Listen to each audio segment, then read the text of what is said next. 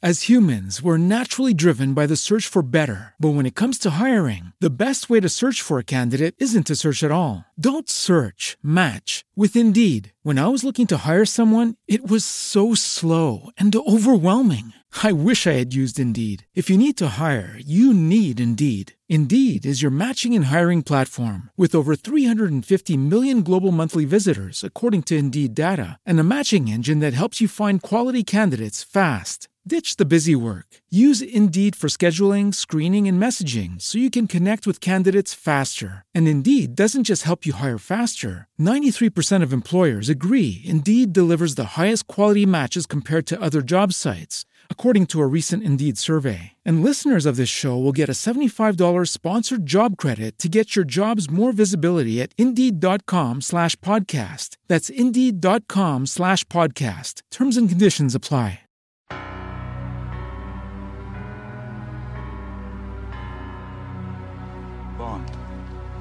James Bond.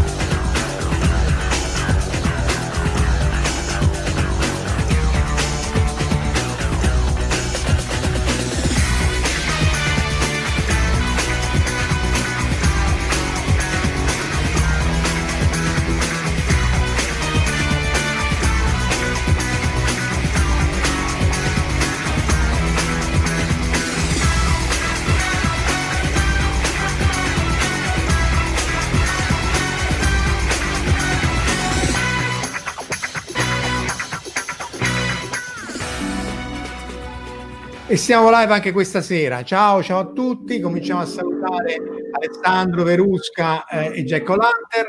Anche oggi abbiamo un ospite eh, di eccezionale, di tutto rispetto, Marino Crisconio dell'Agenzia Spaziale Italiana. Lui è responsabile dell'u- dell'ufficio programmi nazionali all'interno dell'unità di volo umano e microgravità. Quindi si occupa eh, di, di vari programmi spaziali, però soprattutto quelli legati al volo, al volo umano spaziale. Eh, con Marino ci conosciamo da, da, da, da, dal prima del duemila, no? Che era il programma Nina Mita. Eh sì, dal da novantanove duemila, sì, novantina d'anni. Quindi lo ringrazio di essere qui con noi perché appunto eh, quando in realtà questa, questa t- tema qui nasce da una domanda di un ascoltatore su, su, su, sulla chat di YouTube che diceva: eh, ma tu che parli? Io, ma l'esempio dello shuttle, spiega bene perché lo shuttle secondo te è una sola e così via. E allora ho chiesto a Marino di, del, per, per coprire la parte scientifica, anche programmatica del, del, dell'A S I, eh? E poi Marco Taddia per la parte fantascientifica. Come sapete, oscilliamo sempre tra la Sojuz, eh, non necessariamente la Sojuz, e, e la Discovery, che è il futuro. Salutiamo nel frattempo eh, Enrico Casari eh, e, e Simone Leddi. Enrico è un afficionato che, che ci scrive dalla Ghana e da quello che leggo, pessime condizioni meteo, in piattaforma lagga troppo, perché lui fa un lavoro fichissimo che fa le infrastrutture petrolifere appunto in Ghana e, ah, ah. e sta sulle piattaforme petrolifere, quindi se, speriamo se di avere una mano ci vado anch'io eh. Ti usano come te, te, testa per la trivella. Allora cominciamo. Marino, appunto, grazie mille di essere qui con noi eh, ah, grazie a te di avermelo proposto eh, grazie insomma del, del, anche l'anno scorso Marino ha fatto una bellissima presentazione nell'ambito delle prospettive dello spazio che avevamo fatto poco prima di lanciare Mini Euso.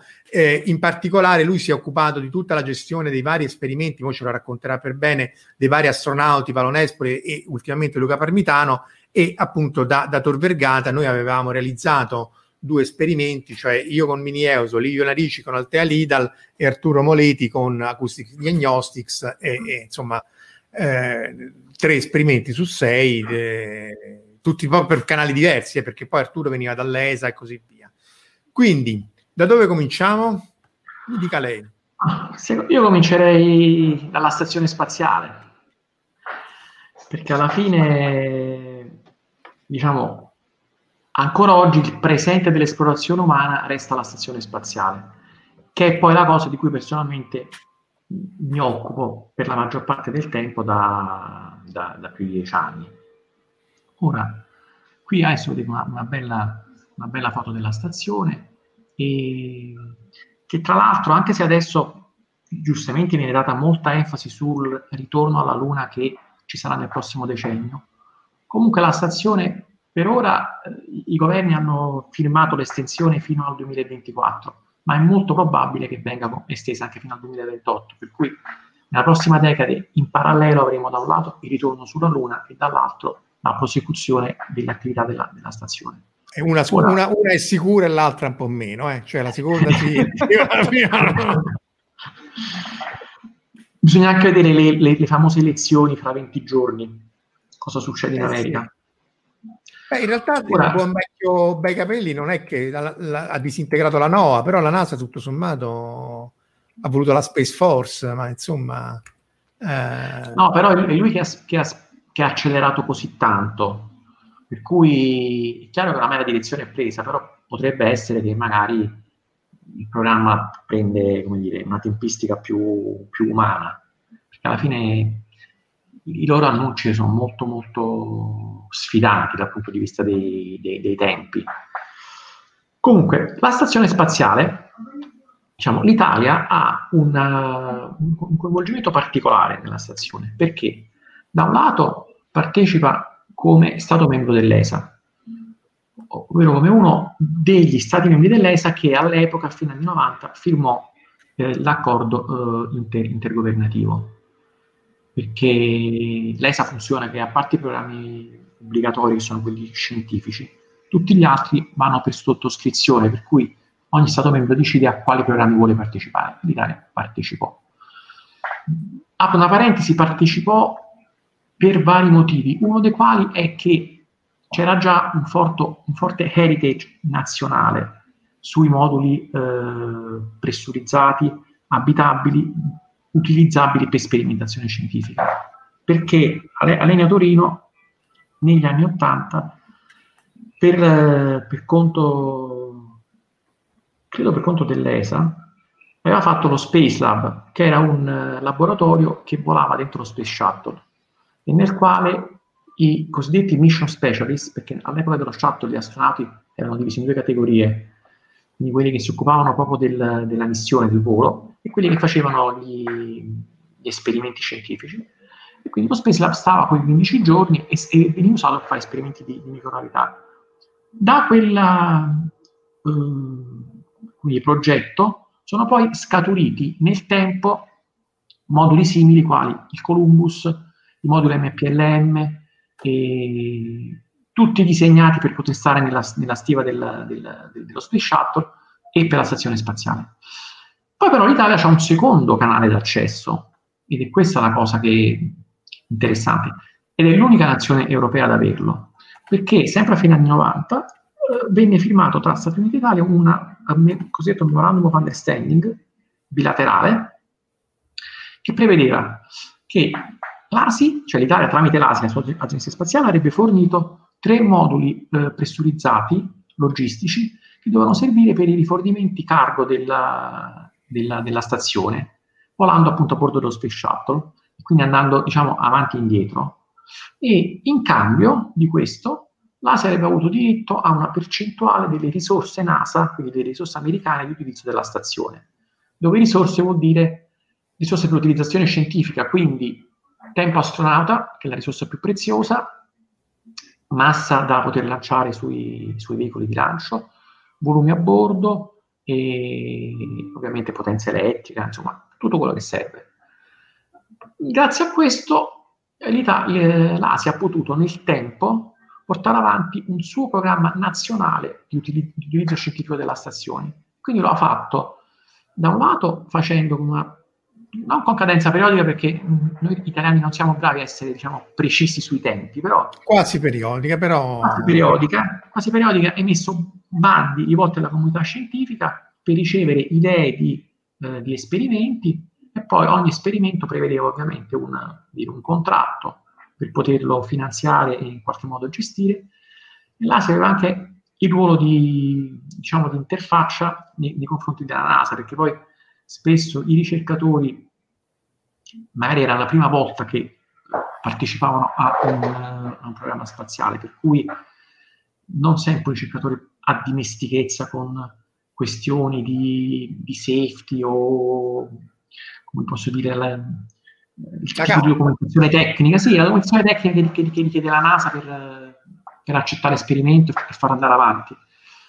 E anche per questo poi l'A S I a un certo punto si è dotato di un, di un, di un supporto industriale per cui per poter, come dire, agevolare eh, gli sperimentatori in questa fase che viene detta di integrazione a bordo. Sì, perché questa, di...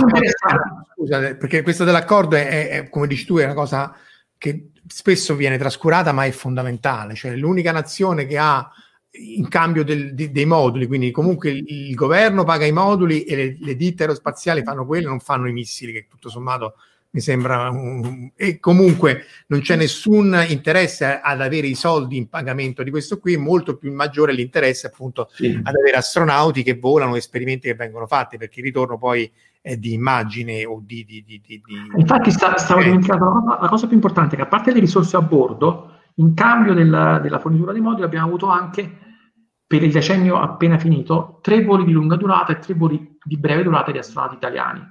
Il che poi ha consentito, come vantaggio collaterale all'E S A, di poter avere più missioni per astronauti europei, perché eh, ovviamente, siccome l'Italia non ha un suo corpo astronautico, perché sempre a fine anni novanta, quindi tutte le nazioni europee decisero di avere un unico corpo astronautico europeo, gestito dall'E S A a Colonia, ecco che eh, anche queste missioni, diciamo così, A S I, quindi derivanti dal, dal memorandum, vedendo eh, la partecipazione di astronauti comunque dell'E S A, non dell'A S I, erano in parte ge- gestite almeno sul piano della comunicazione, quindi della comunicazione nel senso del, degli eventi e, e quant'altro, in, in collaborazione fra A S I e E S A.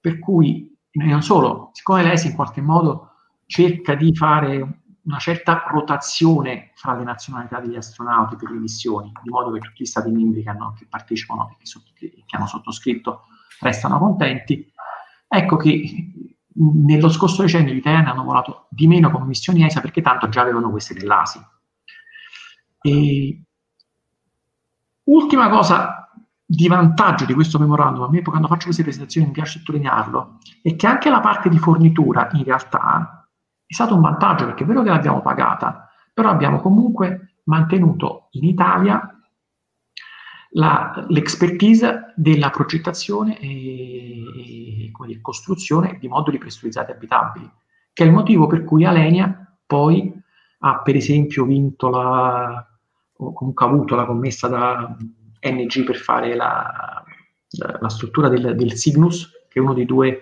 veicoli cargo che, che arrivano alla stazione, e adesso avrà un ruolo comunque di primo piano nel, nella partecipazione europea al programma Artemis. Che è quello per tornare sulla Luna. Esattamente, quello per tornare sulla Luna. Quindi è, c'è stato un doppio vantaggio, sia dal lato, diciamo, di, di preservare e accrescere le, le, le competenze industriali nazionali, e sia dal lato di poter mettere in, la comunità scientifica italiana in condizione di poter fare esperimenti di microgravità o, come fai tu Marco, di radiazioni, sulla, a bordo della stazione. Tra l'altro credo che si stia pensando di fare un, un accordo simile anche per il programma Artemis sulla Luna, cioè di, di risorse in cambio sì. di... Ora, eh, proprio pochissimi giorni fa è stato firmato un accordo, non so se è un accordo... Infatti hanno firmato l'accordo. Sì, un accordo, diciamo, multilaterale fra Stati Uniti e un certo numero di, di nazioni che si fanno... Esatto. No, no, l'Italia, diretto l'Italia. Con, con l'Italia. Però per l'Italia c'è un'altra nazione, non era solo l'Italia, ce n'erano anche altre. E, ah, no, mi sono sfuggito allora. E quindi, quindi sì, finirà che anche, cioè, fortunatamente anche adesso in Artemis l'Italia avrà un doppio ruolo, perché l'E S A partecipa come E S A, quindi sarà comunque partner della NASA in Artemis.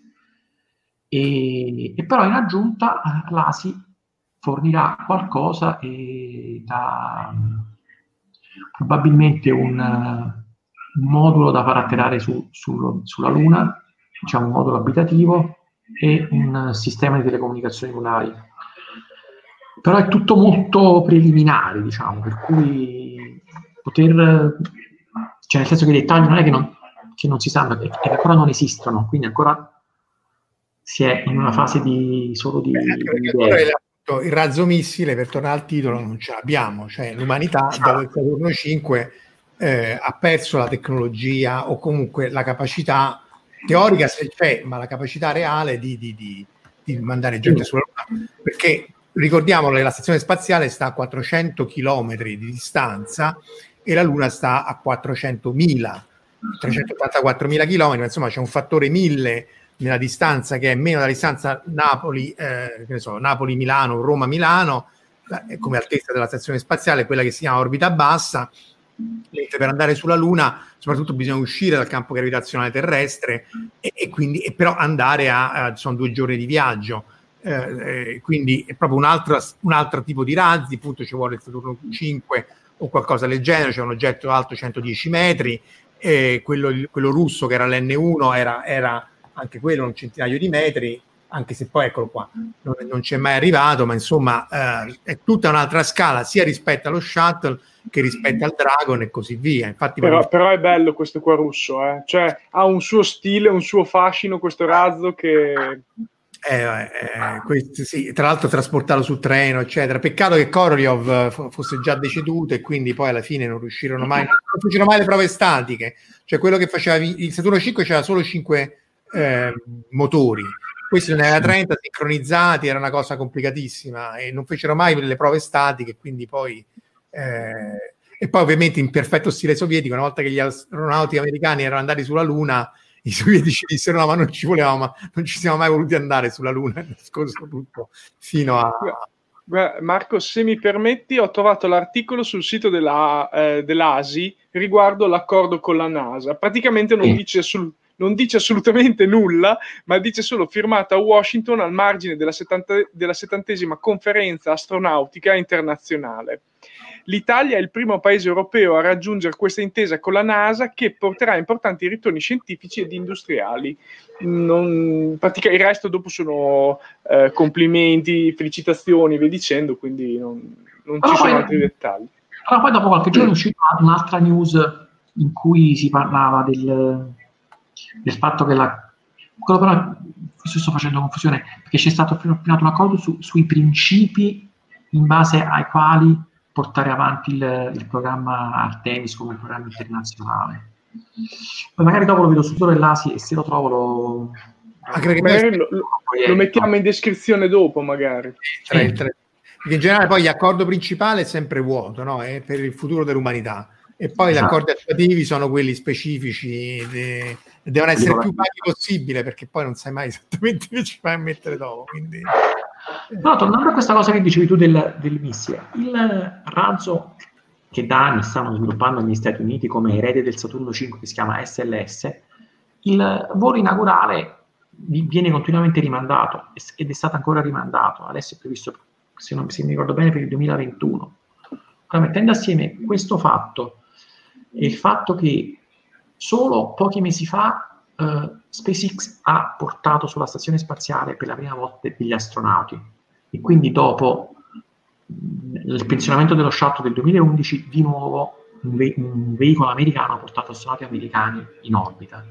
Queste due cose messe assieme rendevano veramente poco credibile gli annunci trampiani di dire nel duemilaventiquattro torneranno gli americani sulla Luna. Adesso nel duemilaventiquattro io pago la cena di Fantascientifica, nonché a voi, se l'uomo, che sto contento, eh, ma se l'uomo torna solo nel duemilaventiquattro, però vi pago la cena a tutti, è registrato, sta su YouTube, quindi potete incassare sto biglietto, ma non, ci, non, è, non è credibile. Non è credibile, cioè, sono convinto che, to- che, che c'è questa intenzione e si farà, però magari sarà nel duemilaventisei, duemilaventisette, cioè ci vorrà, ci vorrà il tempo che ci vorrà. Anche perché prima c'è il Gateway, no? L'idea, una delle idee che però anche quella non è completamente consolidata è di mettere una stazione no. spaziale in orbita uh, attorno alla Terra. Eh. Cioè il Gateway in realtà come progetto nasce prima del ritorno sulla superficie lunare, perché un po' di anni fa gli Stati Uniti volevano fare solo il Gateway, sulla superficie non volevano tornarci. Adesso le hanno mis- mi hanno messo assieme le due cose. Poi pochi mesi fa sembrava che volessero prima tornare sulla superficie e il Gateway farlo dopo. Quindi non, non si capisce. Questa è... Sì, è una, avevo messo questa figura nella, nella presentazione dell'anno scorso perché c'è nella Global Exploration Roadmap, che è il prodotto di un forum internazionale di cui fanno parte tutte le principali agenzie spaziali del mondo, Uh, inclusa la, l'agenzia spaziale cinese. Ecco, lì ancora la Cina ci sta, così come ovviamente la Russia, l'India, la Corea e tutti i, i partner storici della, della, della stazione spaziale, inclusa anche le agenzie spaziali europee principali, quindi italiana, francese, tedesca, inglese, eccetera. Qui si vede come eh, l'obiettivo è Marte, perché questo forum nasce per condividere roadmap e, eh, diciamo, programmatiche, tecnologiche e informazioni per avere una visione comune che abbia come eh, si dice horizon goal, quindi obiettivo di medio periodo, mandare un uomo su Marte. E in mezzo si vede praticamente la, si vede praticamente la Luna con, con i programmi lunari. E poiché l'ultima... Eh, Global Exploration Roadmap è stata pubblicata inizio duemiladiciotto, quando ancora Artemis non, era, non esisteva.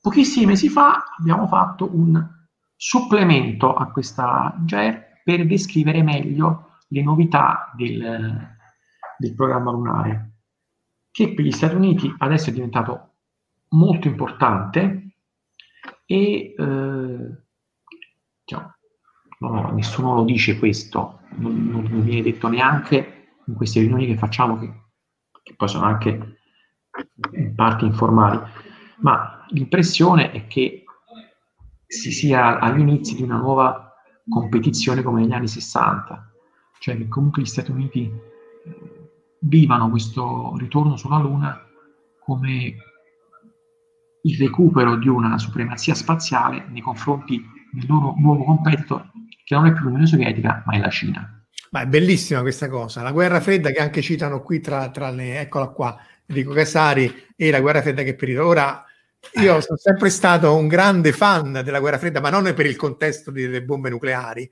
ma per, per i soldi. Fatto, per i soldi e perché sennò sulla Luna non ci saremmo mai andati, perché non c'è un motivo al, ancora economico. La fantascienza citava l'elio tre per la fusione nucleare, ma quella non c'è. E quindi tornare sulla Luna, sulla superficie lunare, non ha alcun senso. A parte che è fighissimo per la scienza, ma della scienza non gliene frega niente a nessuno. Infatti il Gateway sarebbe, era utile perché se tu devi andare su Marte ti conviene mettere la tua astronave sul Gateway, poi eh, lanciarti dal, dal, dall'orbita lunare verso la Terra e accelerare andando verso la Terra e poi andare su Marte. Quindi dal punto di vista orbitale è il posto ideale. Se parti dalla superficie eh, parti già di nuovo dal, dal pozzo gravitazionale, però, ehm, però infatti, praticamente... fino a qualche anno fa sul sito NASA la trovava questa informazione che il Gateway doveva essere una specie di avamposto da cui poi partire per Marte, magari con, con veicoli ehm, assemblati lì, assemblati proprio attaccati al Gateway, e quindi diventava una specie di, di stazione intermedia. Sì, era come la no, no. Spazio millenovecentonovantanove, ti ricordi che c'era la, la base attorno alla Luna che era per la sonda Meta, e quindi c'era questa base che lì lanciavano le sonde interstellari, ovviamente, perché era fantascienza, però, eh, e, però appunto dal punto di vista orbitale ha, ha molto più senso andare lì, cioè tu porti i tuoi moduletti, certo, via via fuori dal pozzo gravitazionale terrestre, perché poi c'è questo effetto che è l'effetto eh, dell'effetto mh, Obert, no? Che a parità di, di, di carburante speso guadagni tanta più energia che tanto più sta andando veloce, eh, si fa il conto, questo ve lo risparmio perché sono buono, eh, per, se no c'è cioè, no, slide e slide di quando faccio il corso di Space Instruments, eh, eh, però appunto quindi cadendo verso, dalla, ter- dalla Luna verso la Terra, accelerando in prossimità del perigeo, si guadagna molta più energia per carburante speso. Eh, c'è Guido che cita Elon Musk. Credo che Elon Musk abbia grande merito nel rinnovato interesse alla corsa allo spazio. Tu come sei, Marino? Fanno... Ma allora, no, Elon Musk è molto molto in gamba, però la mia impressione è che lui abbia due due nature. Una che è quella più concreta, parlo, parlo solo delle sue attività in ambito spaziale ovviamente, non, non, non del, del resto delle cose che fa da imprenditore. Una che è più concreta e che, e che è appunto SpaceX, perché di fatto SpaceX è una, come dire, è la, è la prima industria privata americana a cui la NASA ha consegnato, a, a, non ha consegnato, a, com, come si dice? Ha commissionato? Sì, commissionato, esatto, commissionato un servizio, diciamo così, spaziale chiave in mano, perché fino in tutti i programmi precedenti i, i contractor lavoravano gomito a gomito con, con gli ingegneri della NASA e di fatto è, è, era tutto NASA, per cui è vero che per lo Space Shuttle c'erano la Boeing e altre, e altre aziende statunitensi, però comunque era un programma NASA in cui il rischio lo sosteneva la NASA, se c'erano degli extra costi che pagava la NASA. Con SpaceX no, con SpaceX loro hanno praticamente, come quando un'azienda esternalizza e quindi paga la ditta di fare pulizie e poi sono affari suoi, quanto guadagnarci e quanto perderci. E questa è l'anima, diciamo così, seria di Elon Musk. Eh, poi c'è l'anima più futuristica, quando dice che vuole colonizzare Marte nel giro di pochi anni, vuole mandare astronavi piene di centinaia di persone. Ma secondo me questo, cioè, io non lo, non, non lo vedo possibile, né realistico, ma secondo me neanche, ne, lui neanche davvero lo pensa. Però serve, serve a, è servito a costruirgli un, una certa immagine. Ecco. Cioè, diciamo che Elon Musk fa queste sparate incredibili per cercare di ottenere quel qualcosa in più, ecco. Secondo me, eh sì. Beh, c'è, c'è, c'è, c'è il marketing, cioè nella, nella sì, questione della, questa, questa ah, ha lanciato la Tesla, eh, ah, però la quello è, è geniale, cioè quella è geniale, certo. Non, sì, sì, non, non, non, sì. Eh, no, anche perché, appunto, poi i danni per tornare allo shuttle, lo shuttle, ricordiamolo, ha fatto quattordici morti in due incidenti, peraltro completamente evitabili. Eh, mm. E poi, appunto, c'è, c'è questo documentario sul Challenger che è fatto abbastanza, molto bello, sì. È fatto abbastanza, io era prevenutissimo, anche perché poi è fatto dalla scuola, non so se di J J Abrams o di quell'altro, di, di Kurtzman, la Black, la Bad, no, la Bad Robot, però è fatto bene. Però quello che non dice è che era la concezione dello shuttle che era sbagliata, cioè mentre il Saturno cinque era fatto per andare sulla Luna e tra l'altro progettato e disegnato da, dalla, dalla, dalla NASA, lo shuttle, i pezzi erano fatti dalle aziende con quello che c'era, sotto un, una supervisione NASA, ma soprattutto doveva fare tutto il contrario di tutto, cioè mandare la gente nello spazio, mandare il cargo nello spazio, mandare i satelliti militari nello spazio e, e soprattutto mandare cargo e gente insieme non ha alcun senso, cioè prima del Challenger metteva a repentaglio la vita di astronauti per mandare un satellite militare, cosa che non ha proprio alcun senso. Certo. No, però mi sembra strano, perché comunque mi sembra che il Saturno cinque avesse la possibilità di carico se non fosse stato mandato sulla Luna, beh, per, cioè lo Skylab l'hanno tirato su proprio col Saturno cinque, quindi nel settantadue. Eh, mi domando perché a quel punto era comunque intermedio, lo potevano usare, poi il ri, rientro del carico, quello poteva essere un altro problema, sì, però... Boh, lo Space Shuttle è l'unica cosa che ha, secondo me, che è figo, e il primo aveva il nome Enterprise. Quindi... Sì, quello va, va, va, vale pure, però insomma non i quattordici morti. No. Però, però, però appunto, ecco, il Saturno cinque, questo qui era il terzo stadio del Saturno cinque, riconvertito a fare lo Skylab, come hai detto giustamente tu, e questo è un terzo del volume abitabile di tutta la stazione spaziale, un terzo e un quarto, a seconda di come fai il conto. Quindi appunto, usando gli altri due Saturno cinque che poi sono andati nel museo, avremmo potuto avere una stazione spaziale a una frazione del costo, però il, lì il motivo, immagino, Marino, fosse di tipo... più che politico che economico, cioè nessuno aveva più interesse poi a mantenere... Sì, ma io ricordo che all'origine dicevano che la novità dello Space Shuttle era il fatto che fosse riutilizzabile, che atterrava come un aereo e quindi in questo modo praticamente si sarebbe dovuto risparmiare rispetto al concetto del Saturno cinque in cui tu lanciavi decine di tonnellate per poi quindi far tornare indietro sulla Terra poche centinaia di chili. Però poi di fatto non è stato così, perché ogni, ogni missione shuttle costava tantissimo, perché doveva essere sicura per la, che non mettere a rischio la vita degli astronauti, cosa che, come hai detto tu, invece più due volte non ha funzionato, perché alla fine è un sistema molto molto complesso. E... Sì, eh, perché ammortizzavano i costi solo se avessero fatto venti lanci. Qui ci sono alcuni numeri, appunto, veniva fuori venti alla fine... lanci all'anno, eh? All'anno, all'anno, all'anno, sì, sì, scusa. Quindi il Saturno cinque è costato sei miliardi di dollari tra il sessantaquattro e il settantatré, e quindi attualizzato, vuoto per pieno, eccetera, eccetera, veniva un miliardo e cento di doll- dollari al lancio, di cui centodieci milioni, quindi un decimo per il veicolo. Perché appunto poi la NASA qualunque, qualunque costo, cioè la stampante, il toner, eccetera, va tutto a finire il costo eh, del, del, del lancio. Lo shuttle alla fine costava cinquecento milioni di dollari al lancio, poi non ci vedo più. Eh, quattrocentocinquanta milioni al lancio. cinquanta milioni. E perché appunto non hanno ammortizzato i costi. Cioè loro, l'idea loro è di fare veramente la spoletta su e giù venti volte l'anno. Questo non è, non, non è mai successo. Non è mai successo, infatti.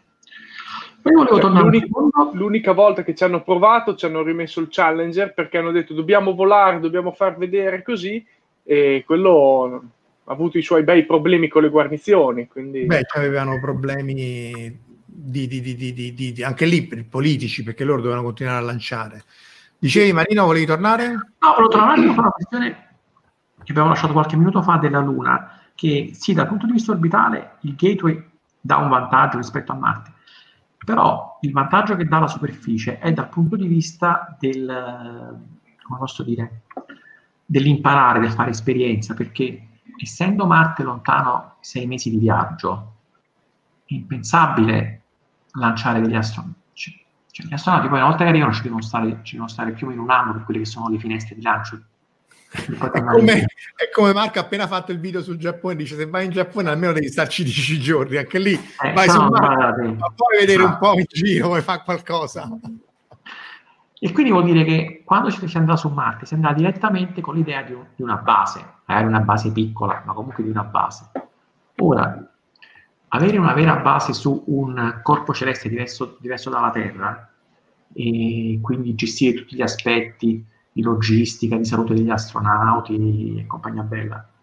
Un conto è farlo sulla Luna a due o due, tre giorni di distanza, un conto è farlo su Marte a sei mesi di distanza, per cui da questo punto di vista eh, il, il ritorno sulla superficie lunare con l'idea di fare,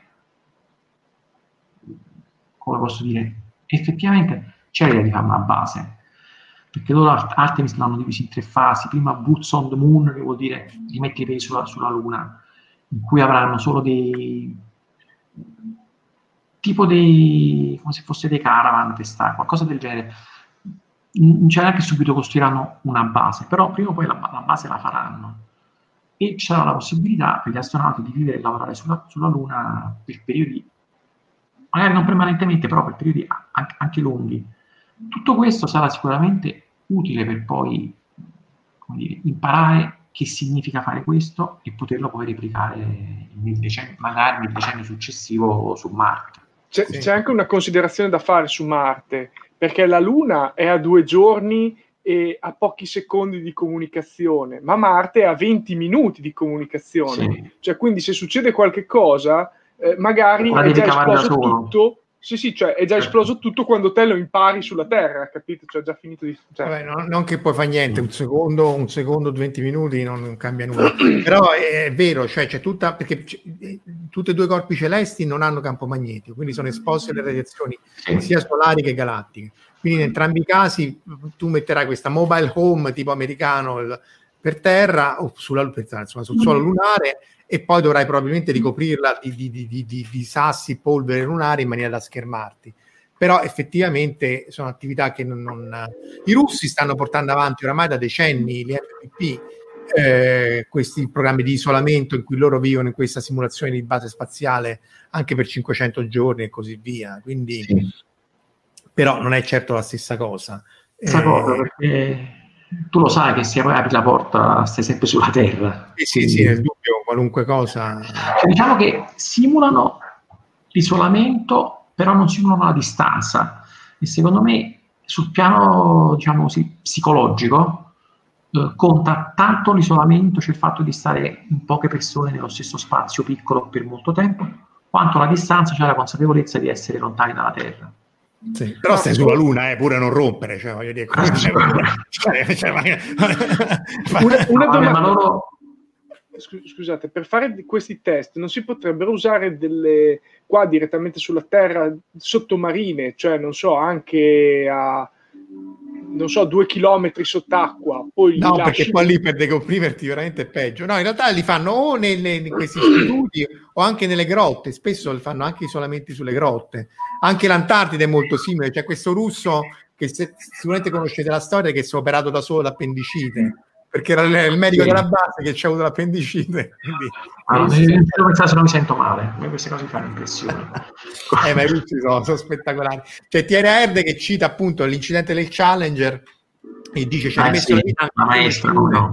La maestra Christa McAuliffe. Si sarebbe potuto sperare che questa batosta di immagini potesse servire a invitarne altre, in realtà poi per, non, non fu così per il Columbia, dove però almeno la minima consolazione è che quelli del Columbia almeno sono stati nello spazio, cioè a parità di tutto questi altri hanno fatto dieci secondi e poi sul Challenger avrebbero potuto mettere l'oblò di, di, di espulsione che hanno messo dopo, perché avrebbero detto se, perché questo magari forse non tutti lo, sa, lo sanno, forse avete visto il documentario ma ne accenna poco. Loro non furono uccisi dall'esplosione, loro morirono o per asfissia, perché l'orbiter, la, la, la navetta si spezzò in tre parti e loro stavano avanti e l'ossigeno stava dietro e quindi morirono per asfissia, anche se uno degli astronauti fu trovato con le, con le maschere di emergenza tipo quelle dell'aereo, e sicuramente morirono per l'impatto uh, uh, sulla superficie del mare. Quindi poi dopo misero questo uh, oblò di emergenza in cui poi mi, sch- mi spiegava Christer Fuglesang, il collega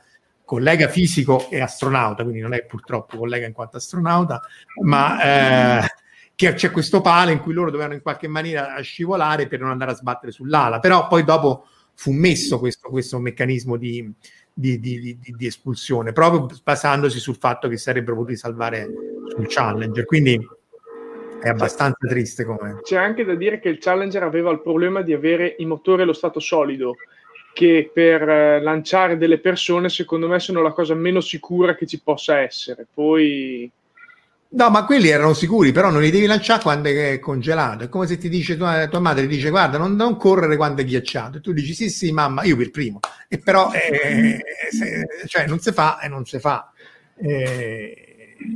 Poi ovviamente quando ci sono le scorie nucleari, quando c'è la Luna, ovviamente Guido e tutti, basta che non mandiamo le scorie nucleari sulla Luna, sempre citando Spazio millenovecentonovantanove.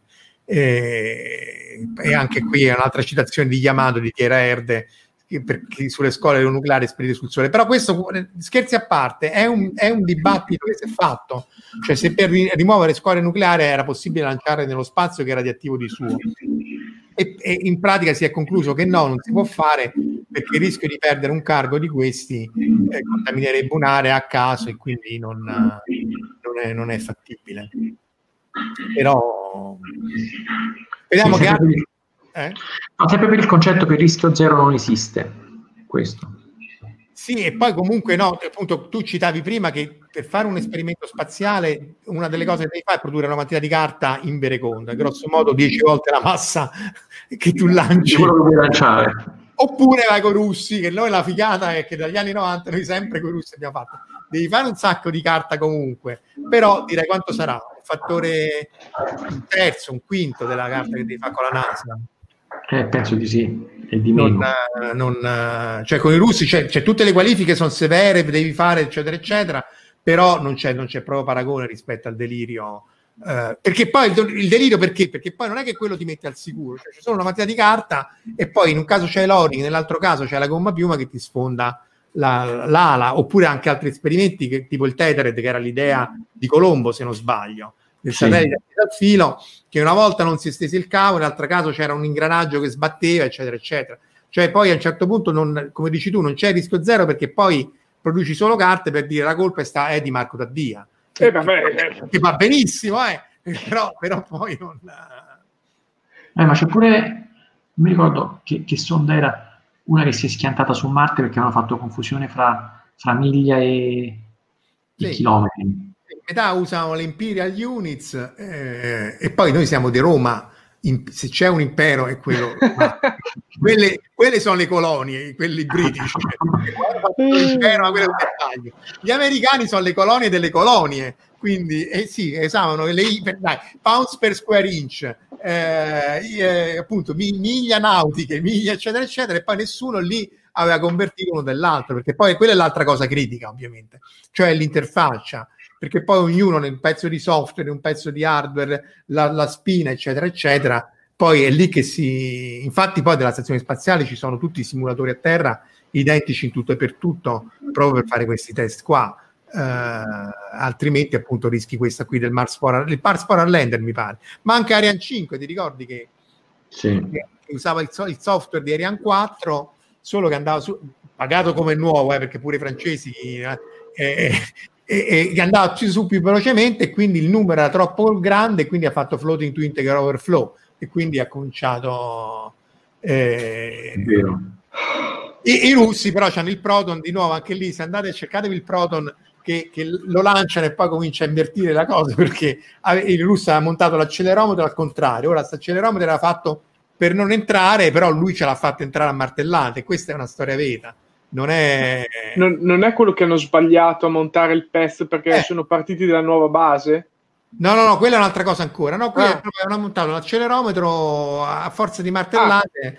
Ah. Sai, il, il proverbio dice se non entra usa un martello più grosso. E quello così ha fatto. E quindi quando quello non, il Proton non, non si ritrovava per niente, eccolo qua. Infatti Raffaele Di Palma, i nostri commenti arrivano un po' dopo, ma pure i Proton con i sensori al contrario. E poi Verusca, appunto, i pollici piedi, ma dai barbari, infatti. Eh... Alla fine il paradosso è che quando la struttura, diciamo, di, di documentazione è, è troppo grossa e complessa, ognuno si fa il suo pezzetto e sta, e sta tranquillo, ma, ma magari manca, come posso dire, un collegamento tra un i supervisore, uno che ha la possibilità di vedere facilmente tutto e capire se c'è stata la, la grande cappellata. Quindi, esatto, però il, pro, il program manager, il technical manager che deve, però deve avere anche la possibilità eh, di... Se la cosa è troppo grossa, ma come fai a vedere tutto? È impossibile, sì. Quindi l'errore ci, ci può stare. Ognuno sente tranquillo del pezzo suo. Lo dico per esperienza diretta, eh, spesso quando tu sei lì a fare le cose le fai al volo e anche il project manager non ha il tempo, soprattutto perché non hai i disegni sotto mano prima di fare la cosa, quindi eh, più di una volta il project manager dice sì, ma se io li avessi visti prima forse me ne sarei reso conto, ma avendoli visti il giorno prima non, non ce la fai. Difatti, eh, da, da, dalla regia Simone cita la buona vecchia Polius, cioè la, stazione, la vera stazione da battaglia russa, che doveva essere lanciata, fu lanciata su Energia, che era il vettore fatto per lanciare il, il, il Buran, Buran, che era lo shuttle russo, però era più furbo del sistema di lanciamento dello shuttle, perché appunto era in grado di lanciare eh, anche eh, cargo in maniera automatica. Autonoma, sì. Autonoma, scusa, autonoma. E appunto il Polus era una stazione da battaglia perché aveva anche recoilless cannons, c'era tutta una serie di cose, però anche in questo caso montarono storti giroscopi, quindi lanciato a perfetto, ma anche questa fece un doppio giro e, ricadò, e ricade, ricadde nella, nella, nell'atmosfera. Eh, sempre sul sistema metrico decimale, Enrico De Anna dice ci sono due tipi di paesi, loro, eh, città, città gli americani, quelli che usano il sistema metrico e quelli che sono andati sulla Luna. Però, vabbè, diciamo che appunto lui cita la, anche la guerra sul Vietnam, ma insomma, eh, sì, saranno anche andati sulla Luna, però appunto poi hanno fatto pure quattordici morti in maniera abbastanza insulsa. I russi hanno fatto, nello spazio hanno fatto solo quattro morti per la cronaca, che poi non è una gara, eh, intendiamo, però il primo eh, fu il povero Komarov che, che sulla prima sal- Salyuz morì perché c'era duecento errori, fu una cosa veramente cronaca di una morte annunciata, e poi altri tre quando si, nel programma Salyut, però fecero quattrocento morti in due o tre incidenti a terra, anche quelli poi sparsi eh, nel corso degli anni per tenere segreta la cosa, perché appunto c'è l'erre sette del, di Nedelin, se siete avanti di queste cose c'è anche il video dell'incidente su YouTube, perché appunto lanciare, dovevano lanciare questo razzo e poi esplose sul pad, quando questo generale Nedelin ordinò a tutti andate, riparatelo, e nonostante appunto in violazione di tutte le norme di sicurezza. Quindi Eh, sì, la, la, sì, sì, Simone, la, sì, Simone chiede per, perché è finita giù. Allora, probabilmente è stata la gravità a farla cadere sulla Terra. Eh, non abbiamo la certezza, però scherzi a parte, è perché montarono a storto il giroscopio, quindi anche lì lei fece un giro di, di trecentosessanta gradi invece che centottanta, e quindi eh, quando si trattò di accendere i motori, invece di innalzare l'orbita, li abbassò. E, però andò anche bene, perché appunto era l'ottantasette, era la perestroica, eh, Gorbaciov aveva bisogno di tutto tranne che la stazione da battaglia in orbita attorno alla Terra. C'era il laser però, stile Morte Nera, eh? un megawatt impulsato, quindi insomma c'era tutta una serie di cosette molto, molto russe. Comunque, diciamo, da questo punto di vista, il, il, il futuro dello spazio, il passato e il futuro è comunque, passata la guerra fredda, è stata di collaborazione, no? Russia. Sì, sì, devo dire che fino a pochi anni fa, diciamo, diciamo fino a prima delle elezioni di Trump, sembrava che eh, Luna e Marte sarebbero stati fatti in una cooperazione internazionale allargata. E uno degli scopi del, di questo A S I di cui parlavo prima, di questo forum che poi produce la Global Exploration Roadmap, era di allargare la cooperazione nell'ambito dell'esplorazione umana a quegli stati e quelle agenzie spaziali che non facevano parte della, della partnership della stazione spaziale, e quindi principalmente tra quelli grandi la Cina, perché in effetti nella stazione spaziale la, la Russia c'è. Solo che adesso questo si è raffreddato. Poi, come dicevi tu prima, un po' scherzando un po' no, c'è da avere dal punto di vista eh, dei programmi spaziali se è più vantaggiosa una competizione o una, una cooperazione a tutto tondo. Però io sarò un po' idealista, però a me l'idea della, della cooperazione piaceva di più, anche perché se tu metti assieme più budget, più risorse, diciamo così, economiche, anche tecnologiche, puoi fare cose più, più grandi, più complesse. Chiaro che sarebbe servito, sempre, sempre secondo me, comunque un, cam- un cambio di mentalità, che per esempio la stazione spaziale è una bella cooperazione, ma c'è comunque una serie di duplicazioni, nel senso che ogni partner si è voluto fare il suo centro di controllo, il suo centro astronauti, ognuno voleva avere la, la sua cosa. Se tu fai un programma importante di base lunare o di base marziana, cioè non c'ha senso avere duplicazioni. Quindi decidi, per dire, dove metti un centro di controllo, magari ne fai due, per ridondanza, in due nazioni diverse. Però non solo, la scienza magari la gestisci in modo unitario, hai bandi internazionali con eh, commissioni per fare la peer review fatta da scienziati dei vari paesi, e non che dividi le risorse tipo condominio come sulla stazione spaziale. Non lo so, cioè, secondo me sarebbe stato bello immaginarsi una cosa del genere, però per quello che si vede oggi non sarà così. Ma eh, adesso Marco hai il no, microfono, cioè, telefono, il microfono. Ah, scusa, dico, è stato un esempio di collaborazione notevole, perché appunto poi ha consentito di, di, di passare soprattutto a una serie di problemi, appunto il ritiro dello shuttle da parte degli americani, e i russi hanno supplito in, in deroga proprio sì. a tutti i problemi. Eh, adesso citavano anche qua il buco della Sojuz, il buco eh, Raffaele cita anche il buco della Sojuz, e poi adesso c'è un altro buco credo nello Zvezda, eh, quindi avere i sistemi ridondati per, permette in qualche maniera di, di, di, di, di, di supplire a tutte queste mancanze, altrimenti credo che nessuno, la, la Russia non sarebbe mai sopravvissuta senza il programma Mir Shuttle, che appunto negli anni novanta c'era una grossa, anche poi la NASA pagò i primi due moduli americani eh, russi che erano, eh, e viceversa dopo il ritiro dello Shuttle eh, gli americani non, cioè erano solo i russi e i cinesi in grado di mandare la gente nello spazio. Quindi da questo punto di vista hai perfettamente ragione, senza la collaborazione tra più sistemi ridondati, ridondanti, indipendenti, perché poi ci fu la Progress, che era il cargo, ti ricordi che perse, si persero un, un paio di Progress, una forse, e quindi dovettero sospendere temporaneamente il rifornimento della stazione spaziale e li mandarono su col, col, col, col Dragon e col Cygnus. Quindi se si riuscisse a fare lo stesso per la Luna... Cioè, immaginarsi un'unica grande base lunare internazionale con, contributo americano, russo, cinese, europeo, eccetera, giapponese, piuttosto che quello che sarà, che ci sarà da un lato una, una base cinese, che poi se la faranno da soli, perché poi anche questa è una cosa strana, nel senso che sembra che tutti gli altri, sembra Cina contro il resto del mondo, non so come dire. Vabbè, perché... se lo possono permettere, quello chiede Guido, si sa che programmi hanno i cinesi per la Luna, eh, loro vogliono tornare, cioè loro la fanno due, stanno un po' indietro onestamente, eh, perché eh, le loro stazioni spaziali erano come le Salyut dell'epoca, cioè il disegno è molto ottanta. Sì, il disegno è molto, perché loro sono andati a studiare in Russia, ma non è, non è un segreto, sono andati a studiare in Russia, il disegno è Eh, quello che loro chiamano Palazzo del Cielo, che è la stazione spaziale, un modulo grosso tipo Salyut, agganciabile ad altri, ma al momento ne hanno fatti due, e poi eh, le Sojuz, che è la, la, la nave del cielo, anche lì, eh, che, che, e, per, e hanno fatto vari voli, tutti di estremo successo, però da lì ad arrivare a un oggetto tipo la Mir e o la stazione spaziale e o andare sulla Luna, ce ne corre, però sono perfettamente in grado di farlo, se lo vogliono. Però io penso che in parte loro volessero farlo anche per entrare nel club, e per entrare nel club e poi magari cooperare.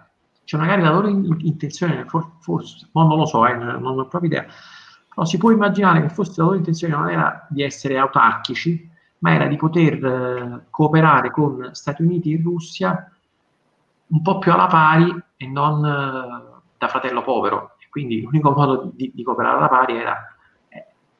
Anche loro lanciarono un astronauta, anche loro avevano una piccola stazione spaziale. Cioè non come, non come l'India praticamente. Ma soprattutto non come l'Europa.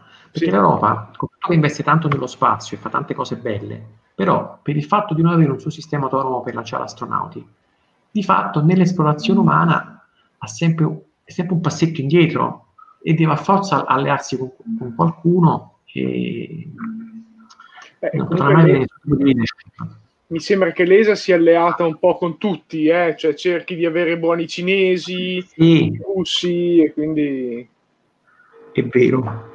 E anche là sono curioso di vedere quanto potrà continuare a farlo, perché se le cose di, come dire, di contrapposizione tra Stati Uniti e Cina si mettono sempre in modo più netto, così come sembra in questi mesi, a quel punto ognuno dovrà scegliere, conquistare, cioè non si potrà più. Beh, noi siamo maestri per il piede in due staffe. Poi però, tra l'altro, no, in realtà onestamente con l'A S I noi abbiamo avuto, a parte collaborazioni con i russi e poi collaborazioni con gli americani, l'Altea Lidl, con Livio, eccetera, e poi anche con i cinesi, con X S uno, e adesso stiamo facendo X S due con la Cina, che è questo satellite per la, eh, Mirko Piersanti era per i terremoti, quindi eh, tutto sommato, anche se poi ci sono queste regole che tu non puoi usare certi chip e certe cose eh, per, eh, per motivi di, di importazione, in realtà eh, la posizione dell'Italia, sia dell'Agenzia Spaziale Italiana che degli enti di ricerca, è stato che fino adesso si è riuscita a portare avanti un po' tutto. Per il futuro fu- potrebbe essere più complicato. Ci sono i Wikileaks, ti ricordi i Wikileaks di Agile, che doveva essere lanciato col satellite, col, col razzo indiano, e gli americani, sì, volevano boicottare, quindi anche lì... Sì, eh, è vero, ci furono dei problemi. Sì, sì, hanno fatto dissaldare proprio, gli hanno fatto togliere proprio le, le F P G A, i chip. Infatti Verusca chiede, cioè F- Space Force non è una parodia, ma è fantascienza seria? Oppure non è fantascienza propria, aggiungerei io. L'hai visto Space Force, quello su Netflix? Che quella è una parodia, ma insomma... Eh... Io no. Io ovviamente sì, e posso dire che è una parodia inverosimile, ma più che ad una forza spaziale che deve difendere gli Stati Uniti e quindi la libertà nel, dell'universo, direi che è una presa in giro del presidente degli Stati Uniti, l'attuale presidente ancora per venti giorni, poi si vedrà. Eh, però sì, è molto, sono molto belli eh, i cinesi, cioè come vengono descritti i cinesi nella Space Force è veramente bello, perché sono, sembrano delle sagome, o comunque vengono già descritti come se fossero avanti, mo, molto più avanti di quello che realmente sono nell'esplorazione spaziale, ecco. Però appunto lì in, in tema comico, ma neanche troppo forzato, sì, tratta proprio il tema che diceva Marino, cioè non è chiaro Quindi una futura esplorazione lunare, se si farà un po' tutti contro tutti o, o tutti contro la Cina o Cina tutto il resto, e, e, e poi in che contesto? Guarda, perché, eh, io lì, vabbè, proprio si vede la contrapposizione, perché gli serviva un nemico, quindi Space Force utilizzano la Cina come nemico, tra virgolette, da combattere. Anche i russi non vengono accennati molto, mi sembra, in Space Force, anzi, vengono accennati solo come spie all'interno della loro base, quindi mh, non è chissà che cosa. Però, vabbè, eh, però sì, in effetti, mio personale parere, il rischio è che se l'Europa non si dà una mossa, come si diceva, non si manderanno più astronauti europei nel, nello spazio. Eh, secondo me ci vorrebbe un Elon Musk europeo per fare una cosa simile, ma siamo già in ritardo di eoni a riguardo. Eh, poi sono per vedere tante diverse stazioni spaziali eh, di diversi stati, anche qua attorno alla Terra, soprattutto. Secondo me tra un dieci anni se ne potrebbero di vedere anche di private. Cioè... Ma nessuno c'ha i soldi. Forse di privato, questo se ne, se ne è discusso, se non sbaglio, Marino, di, di sì, agganciare ma... gli hotel spaziali alla stazione spaziale. Eh... Sì, c'è, c'è l'Axiom, che è una, una ditta privata americana che dovrebbe costruire dei moduli, agganciarli alla, quindi private, agganciarli alla stazione spaziale, e poi dopodiché... Scusa, hai detto Axiom? Sì. Perché Axiom è il nome delle astronavi di... Eh, com'è che si chiama? Eh, quello del robottino del cartone della Disney, quello dello spazio. Porca miseria, non mi viene. Eh, eh, il compattatore. Wall-E. Wall-E. Sì, sì, è lo stesso nome. Le astronavi si chiamano Axiom. Eh, ok, eh, quindi non... Eh. Quel film l'avevo visto pure io. Eh, può darsi che gli hanno dato il nome prende... prendendo spunto, eh. Basta che ah, beh, sì, di sicuro. Eh, no, visto che abbiamo introdotto un attimo l'argomento fantascienza, posso accennare a qualche astronave famosa? O... Dai, ci faccio una carrellata no? delle meglio astronavi. Allora, intanto pr- prima di tutto mi hanno chiesto che libri ho dietro, quindi Verusca prima in privato mi ha mandato un messaggio, quindi li voglio fare rivedere, sono tutti dedicati allo spazio eh, italiano, o meglio, quindi Storia italiana dello spazio di Caprara, questo è molto interessante. Poi eh, lassù che non lo vedete c'è eh, sì, l'Italia sì. nello spazio dal millenovecentoquarantotto al duemilaotto, e poi questo qua, Leo Ortolani, questo è solo eh, la parte introduttiva che mi hanno dato quando sono andato all'A S I, eh, il primo raccontino, dietro di me là in fondo c'è tutto l'albo, quindi cioè, proprio oggi ho, fatto, ho piazzato cose dedicate allo spazio, ecco. C'è anche un Nathan Never, ecco, in questo oh, non vorrei fare troppi complimenti all'A S I, se no sembra, eh, però c'è no, anche un... eh, non, non li ho fatti vedere, ma ce l'ho tutti quanti. C'è un Nathan Never in cui c'è Altea, cioè in una puntata di Nathan Never uscito per, la, per l'occasione di Luca Parmitano, c'è eh, appunto lui che usa l'esperimento Altea, che era un, è anche perché poi ritornato su eh, un esperimento del, per la misura della reazione. Tra l'altro Marino è stato appunto, come dicevamo all'inizio, è stato supervisore, pro- program manager di questo, di, di Altea, di Mini Euso. Eh, mi ricordo che quando poi si passò, da, cioè c'era un'altra gestione, poi io, io andai lì in ginocchio tipo John Belushi e le cavallette, gli chiesi, ti prego fallo tu, se no non lo faremo mai, perché appunto, lo dicevamo nel fuori onda, le persone fanno una differenza essenziale, cioè senza di lui, ma non, l'ho detto anche in altri contesti, e anche i suoi colleghi non si sarebbe mai potuti fare tutti questi esperimenti nei tempi ridotti, eccetera, perché c'è una grossa componente interpersonale tra le, nel trattare con le altre agenzie, eccetera, eccetera, nel capire... Nel è... lottare contro una propria burocrazia interna. Sì, che c'è, però poi alla Bello. fine... si riesce, oppure tu si riesci, per questo ritorniamo alle, alle, alle preghiere in ginocchio di, di qui sopra, eh, in qualche maniera a far capire quello che serve e quello che non serve, perché appunto eh, no, nel caso di Miniasso serviva firmare l'accordo con i russi, sì, sì, cioè, quello non fu un anno, sì. veramente tanto tempo, sì. Perché comunque era uno dei primi accordi, perché tutti gli altri appunto passavano per gli americani e così via, con i russi era... Però anche lì, poi noi mandammo quanto erano, tutto era quaranta chilogrammi, abbiamo fatto scendere le penne, adesso le rimandiamo su, insomma c'è tutto... Perché poi, ecco, questa è l'altra cosa, i russi hanno una capacità di carica e di risorse che sono, non dico sottoutilizzate, ma c'è maggiore disponibilità rispetto a quelle E S A o NASA, che, che non è così ovvio, insomma. Sì. Te eh, avevi preparato, vero, delle foto vai, vai. delle astronavi. Comincia con l'astronave, vediamo se ce l'ho. Via, allora, così che mi viene in mente la Yamato, perché è la più bella. Cioè, Vabbè, proprio... questa è la nave della guerra, sì, questa eh... è... Cioè, c'è da dire che Marino non, di fantascienza ne, ne mastica poco, un po' come Giuliana Illo Tempore. E Spazio millenovecentonovantanove ha detto che se lo ricordava. Questi sono più cartoni animati, eh, questo vabbè, era giapponese, eh, la corazzata spaziale Yamato, questo... Poi ovviamente il Galactica, ma quello nuovo o quello vecchio hai trovato? Quello nuovo, anche se io sono abbastanza vecchio da aver visto e ricordare perfettamente quello vecchio. Allora, eh. quest, questo Galactica qui, che, di cui io ho anche qua, adesso vi vado anche a recuperare i bellissimi D V D, proprio tutto il set completo di tutti i D V D, eh, è una bellissima astronave per me, quindi... Poi col fatto che riesce a saltare nell'iperspazio da un posto all'altro è, è bellissima. Eh, perché appunto poi il problema è questo, no? Che noi comunque a, a, a carburante dobbiamo andare avanti e quindi appunto stiamo a quattrocento chilometri, non, eh, il massimo della distanza che siamo arrivati è la Luna e ci siamo arrivati quaranta anni fa. Questo è il problema, no, cinquanta. cinquanta. cinquanta. cinquanta anni fa, eh. Sì. Eh, signora mia, il tempo passa.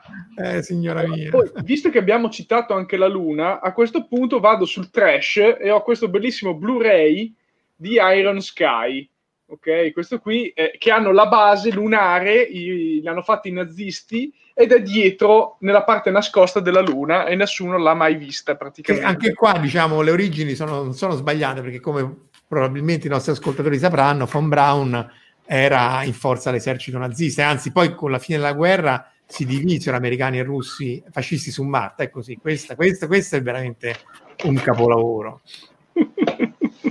Marte è veramente... Con un prototipo di missile tedesco e tre gallette cada uno come desco. Eh, certo. Quindi... Ma lì anche il lessico che Guzzanti usava in Fascisti su Marte era bellissimo, proprio un cinegiornale luce. Sì, sì, era fantastico. E va bene. No, poi l'Enterprise ovviamente non l'abbiamo ancora fatta vedere, ma è l'astronave delle astronavi. Eccola, vabbè, questa oramai si è incarnata e reincarnata anche troppe volte, però sì. Effettivamente... E appunto tu citavi che il primo... Ci fu una petizione per chiamare il primo shuttle, non quello che volava, ma il modello eh, che, che serviva per che studiare... Che è lo Smithsonian adesso. Che, come planare, non so se sia allo Smithsonian o dov'è, eh, anche gli altri stanno nei vari musei, eh, presi il nome di Enterprise, e quindi poi tutti i, mh, eh, i fan scrissero, e poi anche tutti quelli del cast andarono lì alla, sì. Al momento del lancio. Della... C'è una foto abbastanza famosa con quelli del cast, o comunque molti, sotto allo shuttle Enterprise, non mi ricordo se era del settantotto, può essere...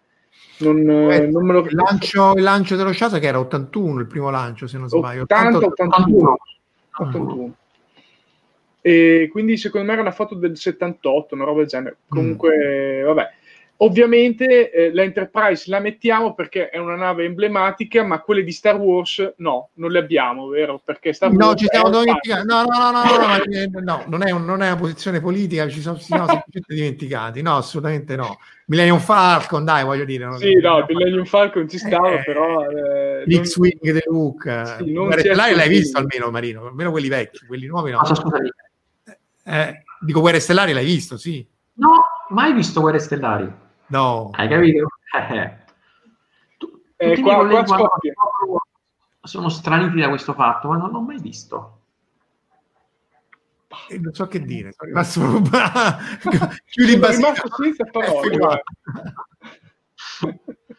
No, sto facendo sempre questo effetto quando lo dico. Allora, no. Poi c'è eh, giustamente la non astronave, perché faccio un piccolo spoiler eh, di, un, di un, una miniserie che si chiama Assumption. Quindi anche che poi... non ce l'abbiamo. Ah, non ce eh, l'abbiamo? Ah, abbiamo parlato tante volte, Ascension. Ascension, ah, sì. Ascension.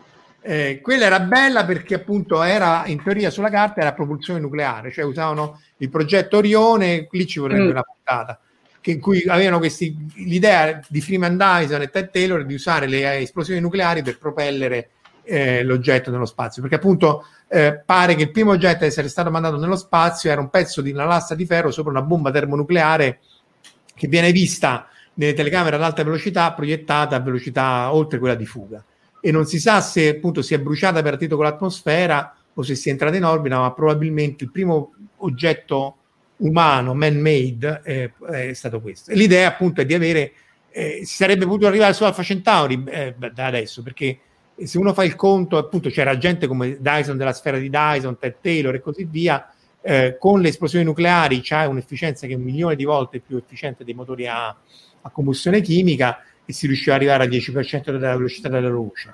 Alpha Centauri ha quattro anni luce, ne sono passati quaranta anni perché il progetto era anni cinquanta, ci saremmo già... Cioè, e però ritorniamo al discorso di prima, devi mandare delle bombe nucleari nello spazio, se poi qualche cosa salta... Eh, eh... Eh, ho capito, però quella, con quelle fai veramente le astronavi, con quegli oggetti lì fai veramente oggetti in grado di mandare non le sonde, che hanno lasciato il sistema solare, però sono oggetti bellissimi, però piccoli, e fai veramente le astronavi, mandi l'Empire State Building in orbita, quindi... Poi sempre di fantascienza, ritorno un attimo in Giappone, Eh, perché eh, dopo la Yamato c'è un'altra nave molto famosa che è quella di Capitan Harlock, eh, questa ecco. l'Arcadia. Quindi, ma questa è proprio una, la nave, la nave. Simone tra l'altro chiede: dovremmo farla, Marino, una, una live sui progetti mai realizzati anni cinquanta e sessanta? Si può fare. Eh. Eh, eh, al tempo la, la bomba nucleare era la soluzione per tutto. Ti serve un lago? Fai scoppiare una bomba nucleare in Alaska. Ti serve, c'è un tifone che ti stava, anche Trump ha detto, c'è un tifone che si sta avvicinando, gli facciamo scoppiare una bomba nucleare e ce lo togliamo. Vogliamo creare una fascia di radiazione e facciamo le fasi dell'esperimento Starfish. Vabbè. Era, c'era un'altra concezione delle radiazioni negli anni cinquanta, sembrava dovessero salvare il mondo. Quindi... Beh, le radiazioni no, le bombe nucleari sì. Eh... Però, vabbè. Questo, vabbè, questo è un altro grande c'era classico. C'era, c'era, c'era anche paura, c'era un sacco di gente che si faceva il bunker in giardino. Sì, sì, sì. Cioè, c'era un clima che noi non abbiamo vissuto, ma che doveva essere particolare. Quella è la crisi dei missili di Cuba e comunque in generale l'idea che... che però anche lì è molto dibattuto eh, se, se poi il, appunto, il deterrente nucleare effettivamente abbia evitato la terza guerra mondiale. Cioè parecchi analisti dicono che sì, è vero che ci siamo andati vicino t- tante volte, appunto Cuba, poi la storia di Popov che a quanto pare evitò l'attacco, forse non era proprio così, ma insomma, però è pure vero che senza di quello forse si sarebbero già menati. Invece per fortuna abbiamo fatto la stazione spaziale insieme, insomma gli anni novanta lì. Di sicuro è meglio avere delle bombe nucleari da entrambe le parti che il dottor Manhattan solo da una parte, ecco. Beh, la simmetria sì. C'è Enrico che cita anche la nave di Capitan Futuro, come si chiamava? Il Comet, il Comet che è un'altra. Sì, sì, quella, quella bolle. Sì, sì, sì, quella sì, bolle, sì, sì, me la ricordo. Be- bellissimo cartone anche Capitan Futuro con la pillola finale. Cap- sì, scusa, io propongo Capitan Harlock. Ma non ce l'avete l'immagine? Sì, sì, sì, eccola. Sì, sì, la, la, la, la quando, era, quando era bimbetto lo vedevo. Sì, sì, sì, questa è l'Arcadia di Capitan Harlock. Eh, beh, ma questo rimane una delle space opera più, più famose, in tutto sommato. Eh, ecco, mi hanno anticipato l, era la Discovery del duemilauno. Mm. Eh. La Discovery duemilauno dovremmo, cioè, dovremmo averci, a parte che stava sulla copertina, eccola eh. qua. Eccola qua. Anche questa, nell'idea di Kubrick, doveva essere a propulsione nucleare. E poi lui disse no, io in realtà del nucleare già ne ho parlato in, in Dottor Stranamore, quindi non approfondì poi questo elemento che poi era ridondante. E anche tutti i satelliti in orbita attorno alla Terra che si vedono nel duemilauno erano in realtà eh, satelliti con bombe nucleari in orbita, perché poi ecco c'è stato, l'avevano citato anche prima, c'è un trattato di non proliferazione nucleare nello spazio, non un nucleare, non proliferazione delle armi, quindi è proprio proibito mettere le armi nello spazio. Questo in qualche maniera ha evitato anche tutta un'altra serie di grani. Infatti il Buran, che fu lo shuttle costruito dai russi, fu costruito solo perché i russi dissero che lo shuttle era fatto per lanciare le bombe nucleari sopra la Mosca, cosa che era falsa, però altrimenti i russi dissero ma che senso c'ha fare questa cosa? Eh, me immagino la scena del comitato, la fanno gli americani, ci sarà un motivo. Eh già. Sì, sì, c'era il motivo che dovevano cercare i fondi per fare qualche cosa, per mandare avanti la NASA, se no... No, beh, però, però insomma, anche lo Buran costò una quantità di soldi senza fine. A Baikonur c'è una città intera, anche più di una, abbandonate di gente che stavano lì solo per lavorare al progetto del Buran. E ci sono ancora... Uh, chiedono, chiedeli Simone... In Solaris. In Solaris che nave avevano. Questa... Eh. Stavo giusto pensando, anche prima nel fuori onda ci stavo pensando, ma non mi è venuto in mente, quindi... Beh, perché poi Solaris è talmente eh, etereo che... Tra l'altro va, va detto che eh, eh, Lem, la, la, la, l'autore, è, è polacco, il film è, è russo, ma il, lo scrittore è polacco. Mm. E c'è anche tutto un articolo, dovremmo linkarlo, in cui Stanislav Lem invitava Philip Dick, che era un altro autore di fantascienza, Blade Runner, eccetera, eccetera, e Philip Dick, che si faceva di qualunque cosa ci si potesse fare e non fare, pensava che Lem fosse L E M e la sì, un acronimo o sigla di un co- tutto un collettivo che voleva portarlo in Russia per la- lavargli il cervello, eccetera, eccetera. C'è un articolo bellissimo di, di, beh, Dick era completamente pazzo, un genio, ma, ma veramente pazzo. Ragazzi, siamo in chiusura. Sì, no, l'ultima cosa mi hai fatto eh. venire in mente con questa teoria complottara, Eh, quella russa, che diceva che lo shuttle l'avevano fatto per recuperare le stazioni orbitali. La Salyut, sì, sì, sì. C'era, la c'era... l'hanno messo anche nel film Salyut sette, mi pare, sì. Che il film racconta di come questi effettivamente fece una cosa pazzesca, che è il vero trasferimento da stazione spaziale a stazione spaziale, cioè preso, riaccesero la, la Salyut sette, la scaldarono e poi la, la perché stava congelando, presero l'equipaggiamento e lo trasferirono sulla Mir. Eh, però poi la parte che lo shuttle si doveva venire a fregare la stazione spaziale eh, è una boiata, anche perché i russi non è che l'avrebbero presa proprio bene bene bene, una cosa, una cosa a parte che viola qualunque trattato. Eh... Eh, sì, però era una stazione abbandonata a se stessa. Comunque direi che abbiamo già parlato per un'oretta e dieci forse, quasi, no? Sì, diciamo che siamo in chiusura. Non so, Marino, tu qualche parola di conforto per il futuro dello spazio? Eh, guarda, è difficile, perché da un lato se si pensa, sì, a qualche mese fa c'erano dei segnali incoraggianti, tipo l'ultima conferenza ministeriale europea in cui per i programmi spaziali umani è stata fatta una grossa sottoscrizione, comunque il lancio di Artemis, che abbiamo delle, come dire, delle spacconerie trampiane, è una cosa molto interessante, cioè tornare sulla Luna, farci una base, fare una cosa più seria. E, però io non so se questa situazione così difficile della pandemia, per cui tutti i, i governi si troveranno a dover aumentare molto il proprio debito pubblico, potrà avere poi un impatto anche sul, sui programmi spaziali e provocare dei rallentamenti, perché poi alla fine i soldi, i soldi quelli sono, cioè non è che... non lo so. Anche questa è un'altra cosa che, che scopriremo nei prossimi mesi. Eh, infatti, è molto... È Io molto... spero che investano di più nello spazio, perché secondo me solo facendo ricerca si può... Eh, quindi cercando di andare sulla Luna, quindi investendo, producendo cose nuove, buttando giù nuove idee, si riesce ad, avere, ad andare avanti con l'innovazione, quindi portando anche il benessere alla popolazione, ecco. Non facendo sì. armi di solito. Sì, però insomma, questo sono d'accordissimo, però non, non, non sempre i politici la pensano così, ecco. Non, non, non mai i politici la pensano così. Verusca diceva prima, la cosa della scienza non gliene frega niente a nessuno, andrebbe fatta sulla maglietta. E... Eh, infatti volevo citarlo perché abbiamo, abbiamo trovato il modo di fare i soldi, cioè con questa facciamo i fare i soldi al fantascientifica sta adesso. Eh, vabbè, infatti eh, ci, citiamo Raffaele Di Palma, dice ultimamente comunque il ministro degli esteri cinese in un'intervista sparata a zero sugli usa in ogni ambiti, tranne che nel, sul programma Artemis, mostrando apertura. Speriamo che eh, lo spazio eh, eh, permetta eh, di, di, di, di, di sorpassare. Questa, di operare. Questa era duemiladieci, era molto futuristico in questo aspetto politico, che era la continuazione del duemilauno, loro tornano sul Discovery, lo riattivano, eccetera, eccetera, però c'era questo equipaggio congiunto russi e americani eh, in cui poi in realtà dal lato eh, terrestre le, le relazioni internazionali si stanno deteriorando e in qualche maniera loro riescono a risolvere la cosa. In questo Clark era stato veramente antesignano di tutto il programma Mir, insomma dagli anni novanta, in realtà poi gli ultimi trent'anni, forse anche più, quasi più tempo di quanto si è fatto in competizione, se, eh, c'è la collaborazione tra, tra le forze. Quindi, perché appunto per noi è come, no, sembra ieri, però in realtà poi se vai a vedere gli anni, i decenni, da, dagli anni sessanta novanta sono trent'anni, novanta venti sono altrettanti, quindi...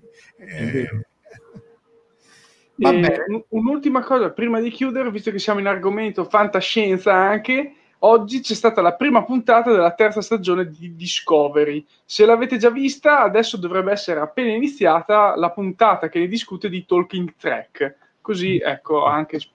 Andate a vedere il Talking Trek, sicuramente. Discovery è un argomento molto dibattuto, altro che le superpotenze. Comunque ringraziamo Marino Crisconio di essere stato qui con noi. Eh, grazie a voi. Ti riavremo sicuramente forse, forse appunto sulle vecchie tecnologie anni cinquanta, su altre missioni. Ringraziamo Marco Daddia che si è fatto quest'uno due eh, Giappone e così via, e ovviamente ringraziamo eh, tutti gli ascoltatori e Tierea in particolare, che è appunto un personaggio di Gundam che approva la cosa a parte. Faremo una puntata su Gundam prima o poi. Grazie no, a tutto, buona, buona serata e buon fine settimana a tutti. Ciao ciao ciao, ciao.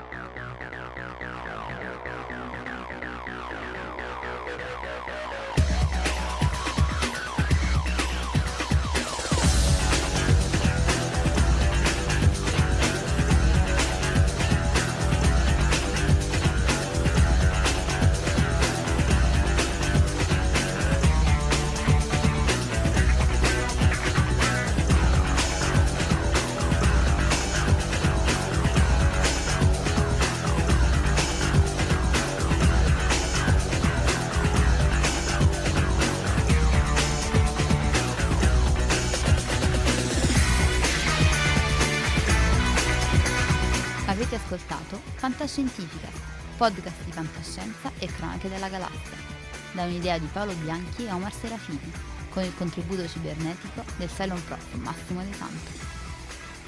Potete seguirci ed interagire con noi sul nostro sito fantascientificast punto it, su Facebook alla pagina Fantascientificast, su Twitter sul profilo at fantascicast, sul nostro canale Telegram t punto me slash fantascientificast, sulla nostra community Telegram t punto me slash fsccommunity. Se siete particolarmente timidi, potete utilizzare la vecchia, cara e affidabile posta elettronica scrivendoci all'indirizzo redazione at fantascientificast punto it. Tutte le puntate sono disponibili sul nostro sito, su Apple iTunes, su Spotify e su Podbean all'indirizzo podcast punto fantascientificast punto it. Se volete, potete lasciarci una valutazione a cinque stelle su Apple iTunes ed offrirci una birra romulana o un gotto esplosivo pangalattico, sostenendoci tramite una donazione PayPal utilizzando l'apposito pulsante sul nostro sito. Fantascientificast è una produzione amatoriale. Non si intende infrangere alcun copyright, i cui diritti appartengono ai rispettivi detentori. Autorizzazione S I A E cinque sei uno due I cinque tre cinque nove. Nessun byte e nessun tribolo sono stati maltrattati durante la produzione di questo podcast. Alexa quattro e l'equipaggio di Fantascientificast vi augurano lunga vita e prosperità e vi danno appuntamento alla prossima puntata lungo la rotta di Kessel.